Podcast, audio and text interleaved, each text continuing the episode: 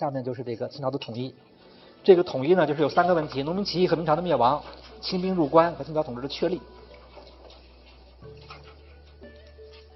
这个呢，有一个比较简单的图，这图画的不太准确，但是大概也可以看出来当时的一个基本的形势。当时明朝呢，就属于内外交困，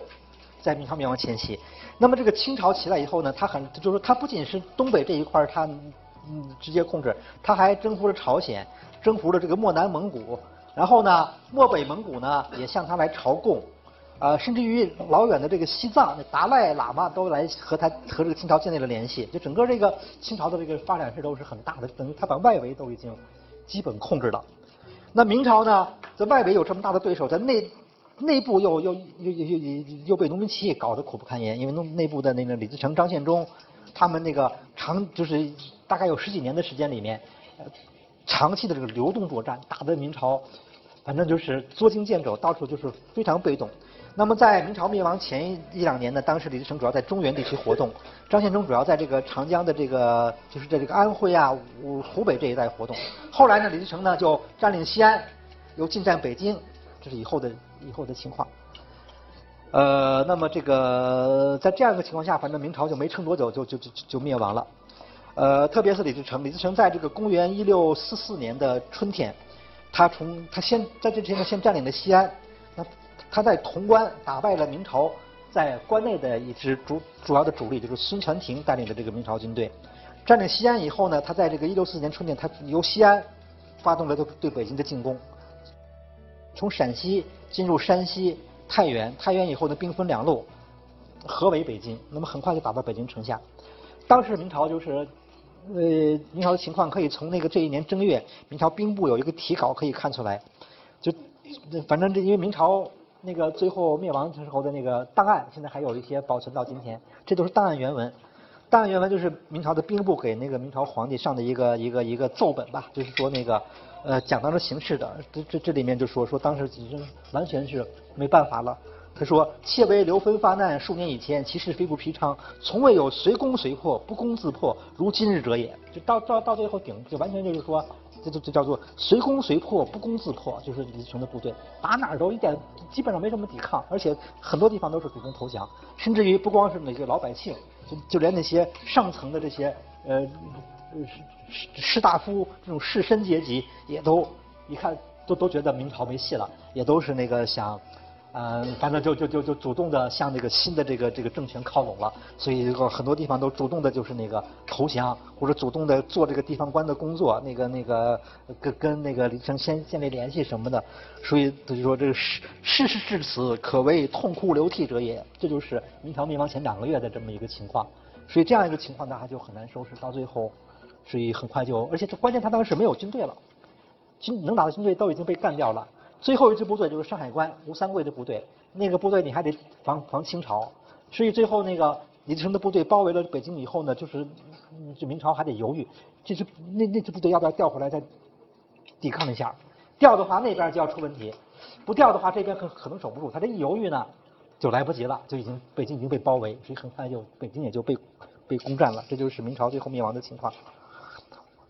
那我们就知道的就是那个最后一个皇帝崇祯皇帝。他就在那个景山，就后来就上吊自杀了。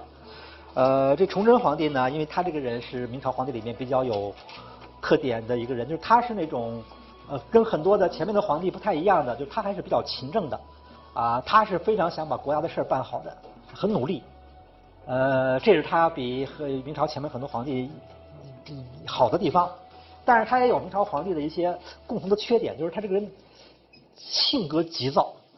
办事能力不强，就是说他是那种才能这方面不太行，他不是一个很有能力的政治家。他想把事儿办好，但是他又不太会用人，他也没有没有很多人可用，他又没有一个很很固定的、很很稳定的方针，呃，和一些那个比较长远的规划或者耐心这些方面他都没有，他都是，反正最后就搞得这事情，反正他越努力。那事儿越糟，最后就就反正最后这个内外交困，就就就最后就这样垮掉了。就是说，可是你要说明朝灭亡跟他的责任呢有多大呢？他的确不应该承担太多的直接责任，他还是很努力的。这就是历史的这种不公平的地方。就是说，他就是替他的祖先这个这这就是那个呃付出了，就到他这一代开始买单，付出代价。那么在他之前那些人都平安的过去了，到他这一代就就这个恶果就全部爆发，没有办法了。所以明史对他的评价也是这样的，叫做他说，因为他的后来史上的壮烈，他就说非亡国之君而当亡国之运，又伐救亡之术，这个是很对的。就他本人来说，按说他不应该是一个亡国之君，但是他倒霉赶上亡国之运。他本人呢？又没有那个特别强的才能，又没有可以说是又伐救亡之术，所以他这样，呃，很艰苦的撑了十几年，最后还是撑不住垮掉了。那么在这个时候呢，就等于是明朝已经灭亡。啊，明朝灭亡呢，就是历史发展都是这样，就有的时候它会发展的变化很快，就是让人目不暇接，就是那个那个反应不过来。呃，但是大部分时候呢，历史是变化很慢的。很缓，就好像一条河一样，它流得很慢，甚至让你感觉不到这个河在流。但是有的时候，这个河突然会大起大落的折腾一番，那个让你都有点反应不过来。那么，在一六四四年这一年，就是这样的一年，就突然变化形势非常快。大家本来都都知道明朝可能灭亡就是个时间问题，但是没想到明朝这突然就一下就垮掉了。就李自成的部队从出发，呃，那个到包围北京，到占领北京两个多月，就完全拿下。这个呢，又。形势变化又好像超出了一般人的那种预料了。那么在这个时候呢，就是清朝还是比较快的做出了反应，抓住时机就赶快来抢这个地盘。再不抢，如果等李自成站稳脚跟，他就不好抢了。呃，所以在这些方面呢，可以看出来这个清朝那帮人还是挺厉害的。就是说，呃，从那个努尔哈赤到皇太极，那么到这个时候呢，皇太极已经死了啊。那么就是后来的顺治皇帝。当时还很小继位，实际上由由皇太极的弟弟，啊，顺治皇帝的叔叔多尔衮摄政，就是他就所所谓的摄政王，他在主持这个清朝这边的大局。那么他的这个决策，非常他就是抓住这个时机，赶快进兵。就这些人，好像在政治方面都是有比较强的这种洞察力和预见力，或者是那种嗯都很厉害。呃呃，好像甚至于可以比较一下，就他们这批人，清朝这帮人和呃李自成。啊，张献忠这些农民起义领袖相比，也是清朝这些人明显的水平更高一筹。呃，因为李自成呢，后来失败了，他的那些资料呢，可能有很多的正面的、直接的资料我们看不到了。但是我们根据一些片段的资料和根据后来历史发展的那个结果来看，我们好像有这样一个印象，就感觉到李自成这些这批人呢，他们的那种战略眼光啊，包括那种长远的发展规划这些方面呢，不是很清楚。好像是给人一种感觉，是说走一步看一步那种感觉。就是说他的那个虽然他很能打仗，啊，那么在当时自也也也取得很大的成功，但是，呃，就是对于这个时局的那个下一步发展的那那那那种预测呀，包括那种呃预案，做做出那种那种提前的这样的判断和反应这些方面的能力，他不如清朝。他一个是做的反应好像总是比较慢，经常慢半拍，而且很多时候判断还不准，还经常出现错误。呃，清朝呢是，呃，在这一六四四年就已经知道说明朝估计不行，早晚的事儿肯定要垮。说估计李自成这帮人呢很快就会起来。在这一年年初，他就开始给李自成写信，就说咱们两家合作，咱们什么协谋同力，共取中原，怎么样？就说不管他这个意图是不是真的，他他就反映出来他已经考虑的就是说下一个对手了。呃，考虑到明朝灭亡以后该怎么办的情况，但就是想的还是比较稍微远一点的。但是呢，我们现在不知道李自成对他有什么回回复，也没有看到李自成主动那边跟他有什么联络，或者是对他有一个怎么样的对付的方案，好像都不清楚。呃，然后呢，那这一年呢，那个清朝这边的一个谋士叫范文成，这还是个汉东北的地区的一个汉人，他给那个清朝的多尔衮上书就说说，说现在明朝肯定是完，肯定是完蛋了。但是他说。我虽与民争天下，实与流寇决也。就我们的对手其实是这个李自成了，呃，所以说我们应该改，他就说我们现在必须得调整一下战略方针，因为我们过去的对手是明朝，我们以打倒明朝为目的，我们不断的进关骚扰、抢、烧杀抢掠、抢劫，削弱明朝的力量，这是我们的一个方针。现在的话呢，我们的对手不是明朝了，我们的对手可能是这个下一个就是李自成了。所以呢，我们现在要改变方针，就说是什么呢？应该是严深纪律，秋毫无犯。呃，那个就说我们现在在在在进关呢，我们要打出一个为明朝复仇、呃吊民伐罪这样的一个旗号了。我们就改改变一下形象，不能再烧杀抢掠了。呃，要注意一下纪律什么的。就这些方面策略，他他是想的都是比较，就是说，一都是有道理的，都是很有针对性的。那这像他们做这些考虑的时候呢，明明朝还没还没有灭亡，但他们都已经想到了下一步。李自成呢，他相反，他进了北京以后，我们就看到他好像是比较被动的。他对于呃清，他要应该怎么对付清朝，现在看得不清楚，就是他不知道他要怎么对付，感觉到都是说都是清朝那边有了反应，他才跟着做出下一个反应，没有看到说他有主动的什么，哪怕什么计划也好，意图也好，呃，去先发制人这样的资料就没有看到。呃，包括他在争取吴三桂的时候，这个问题上他也太麻痹了，他应该知道吴三桂的这支力量在这个山海关。如果他倒向清朝，那后果是不堪设想的。这一点他也没有充分的意识到这个危险性，对吴三桂的争取也不是很够，所以最后就好像整个就像下棋一样，就落了后手以后就非常被动了。那么最后是清朝抓住了这些机会。这个就是，当然这下面这个就是说，最后完成这个大的转变的关键人物的还是吴三桂，因为吴三桂是明朝那掌握着明朝最后一支那个能打的部队，而且人数不算少，号称有二十万。驻扎在山海关，这批人，他一个是占领的这个交通要道，再就是他，嗯，还很有还还是有一定的力量。那在当时的情况下，明朝已经灭亡，呃，清朝和李自成双方这个对抗不知道鹿死谁手的时候，这批人倒向哪儿是非常关键的。至少就事后来看，他就是那种，我们有一位学者说了，他就是一个在当时的这个历史天平上，他是他是一个砝码。他加到这边，这边就就就就就就就占了优势；加到那边，那边就会占优势。就是非后来就看到他起这样一个作用。那么他当时呢，其实是完全有两种可能，他也可能倒向李自成，也可能倒向这个清朝。但是最后呢，他倒向了清朝。这里面呢，就是和李自成这一方的这个策略有很大的问题。呃，就是说对他的争取不够，而且不但争取不够呢，据说还哎有有一些那个损害他们这些呃这个这个。呃，那吴三桂他们这些人的利益、家庭和和和集团利益的这样的行为发生，啊，包括把他们家的人抓起来，那个叫就是严刑拷打，就是那个这个要钱，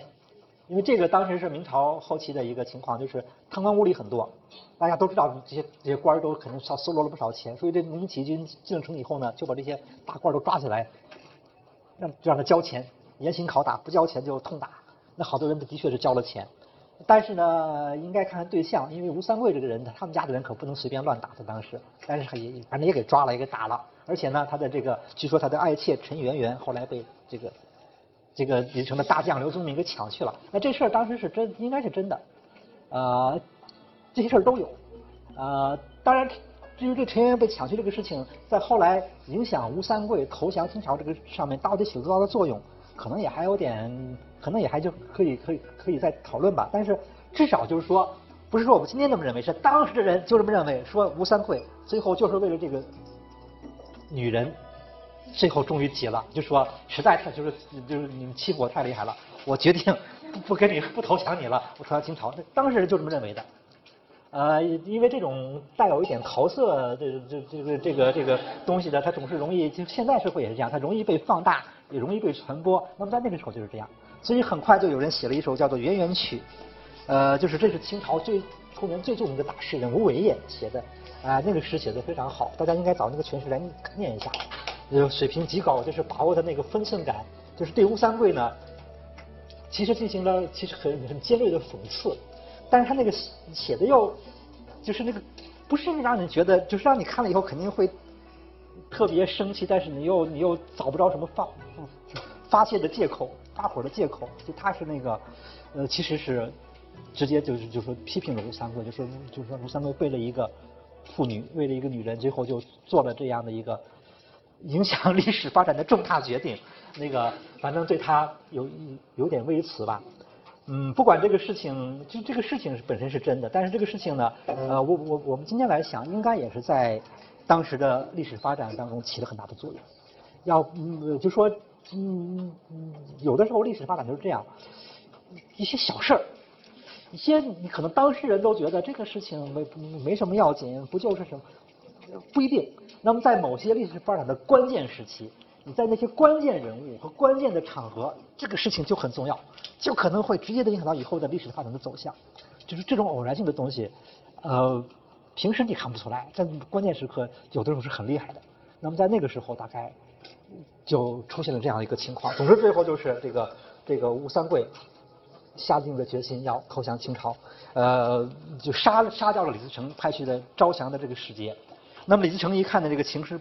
不妙呢，就要那就赶快的来进攻吴三桂。最后他在清朝到来之前，他要把吴三桂这这人消灭，他占领上海关，然后呢他才能够保证这个这个这个呃这个不会受到清朝的这个很大的威胁。大概我们今天来预测一下，就是那个李自成当时的想法，就是说，呃，对吴三桂呢先招降，万一招降不了，李自成可能觉得以他的力量，他可以消灭吴三桂，因为毕竟北京离上海关很近，那个那个呃路也很平坦很好走，就是等于是那个我不等你清朝来帮他，清朝你从沈阳那边过来毕竟比较远啊，我我我可能就先先把他搞定了。这样的话，等你来的话呢，我已经这边都都都都搞定了，你就你也没有什么办法了。他他大概我我想李成的方案就是：第一招招降吴三桂，第二个就是说，万一他不投降，我就给他消灭。大概是有这样的一个方案。但是呢，呃，他可能低估了这个清朝那帮人的这种嗯水平和那种反应这个这个速度。实际上，清朝是人家没有等他向吴三桂发起呃什么去去招降，什么再去进攻。清朝是一听说。北京已经被那个李自成占了，清朝的军队已经出动了，就马上就就就就就整军，就说从那个就调军队，也就是准备后勤，就就就准备来，呃，就因为他当时还不知道上海关这条路可以走，他是准备从北边绕绕过来，来来来进关骚扰，就是要要来和李自成来抢天下的，因为你现在不抢，再往后就不好抢了。那个呃，就等于清朝并不是说等机会，说那个等等吴三桂来投降啊，投降了我才出兵，不是的，他已经已经出动了，他是在出动到半途半路上接接到了吴三桂的这个投降的这个这个报告，他才赶快转向上海关的，所以他其实到的非常早，这个李自成就完全不知道。呃，那么在那在那一年的阴历四月二十二号这一天呢，李自成的军队到了这个上海关的这个外外面，和吴三桂他们在上海关外面大战一场。打了一天，打得昏天黑地。吴三桂这这这部队是比较能打的，在双方都疲惫不堪之际，清朝的军队突然出现了。所以这一下呢，就是李自成就不首先就是清朝的部队，它是一支完全的新的生力军。然后呢，就整个在心理上给这个李自成的带来极大的打击，就完全想不到清朝突然出现，所以一下就那个崩溃了，就败得一塌糊涂。最后就败回去以后，那不光是这个。呃，这是什么打吴三桂打不成了，整个是北京都守都守不住了，就只好匆匆的撤离北京，所以最后就完全是一败不可收拾，就稀里哗啦的就就就彻底败回陕西。就他当他当年几个月之前他发展那么快，一下子很猛的就从那个陕西发展到这个这个北京，整个这个华北基本全控制。败起来呢又是这样，就和退潮一样，哗一下就全全部败掉了，就是那个那个败得非常快，最后就整个清朝清朝就乘胜追击，下就很快就把这个北。北方的局面就就就就就搞定了，所以这个当时形势变化是非常快的。那么在这一年十月呢，当时的清朝的皇帝顺治皇帝还是小孩了，就就正式到了北京，而且注意一下，就顺治皇帝是在北京又宣布了一次继位，就是这样的也比较少，就这个皇帝他曾经两次举办继位继位典礼，那头一次是在关外，是在他们那个东北这个地方，那个他他作为一个东北的地方政权。当时还没有什么一统天下，至少说呃还没有看不到这种机会，只不过是那个那个一个呃统治范围有限的这么一个政权而已。但到了这个这一年十月，他已经进了北京了，已经拉开架势，就是要做这个中原的这个统一王朝的这个这个这个这个君主了。所以他又有一个全新的继位仪式，这就是这个这个呃顺治帝的继位。那么本来呢，在在清朝入关之初呢，当时的形势。呃，也还是不太明朗。虽然说这个北京被占了，那个华北的一些地方，但是全国的大部分地区都还没有被清朝控制。那当时呢，呃，大概是比较靠西边这一块还在李自成手里；西南这一块在张献忠手里；南边呢是南明，就是明朝的一批那个残余的，就是呃，就是势力，他们继续拥立明朝的这个这个王子，打着明朝旗号。呃，清朝呢进了关，但是控制的地方呢相对来说还有限，在当时是这样的。但是呢。局面发展是这样，就是只有清朝这这批人最有发展潜力，他们发展的非常快，很快就把几个对手都打得稀里哗啦，那个那个很快那个局面就变了，就就基本上是他已经是要一统天下了。那么他首先是去打李自成，就是因为他进关的时候呢，他也是宣布的旗号，就是替明朝报仇，我来打李自成，他是这样的一个一个一，就是这样的一个招牌。然后呢，他就占了北京，就就是追穷寇，就不停的就穷追猛打，就根本不给他闯新的机会。这个策略也非常的对。后来看来，真是就是李自成如果让他站稳脚跟缓过来的话呢，还不好说。但是就是由于清朝就不给他机会，就猛追，就最后一直把李自成这这这支主主力完全给打垮。所以李自成的地盘地盘看上去也不小，但很快也就就就就全部全部丢光了。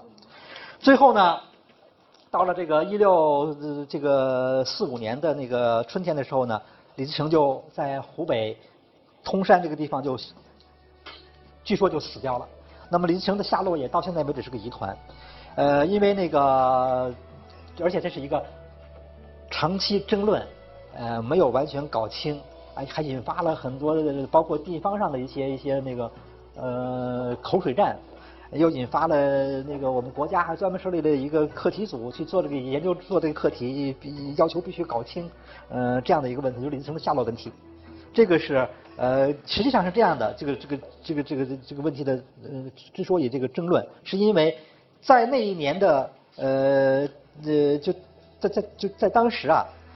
南明方面和清朝方面都分别给自己的朝廷上了报告，说李自成死了。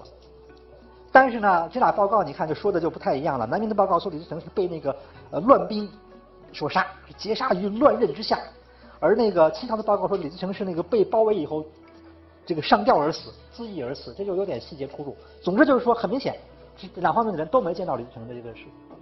尸体都没见到，就是听说他死了，这人没了，反正是不在了。怎么死的呢？啊，反正说法就不一了，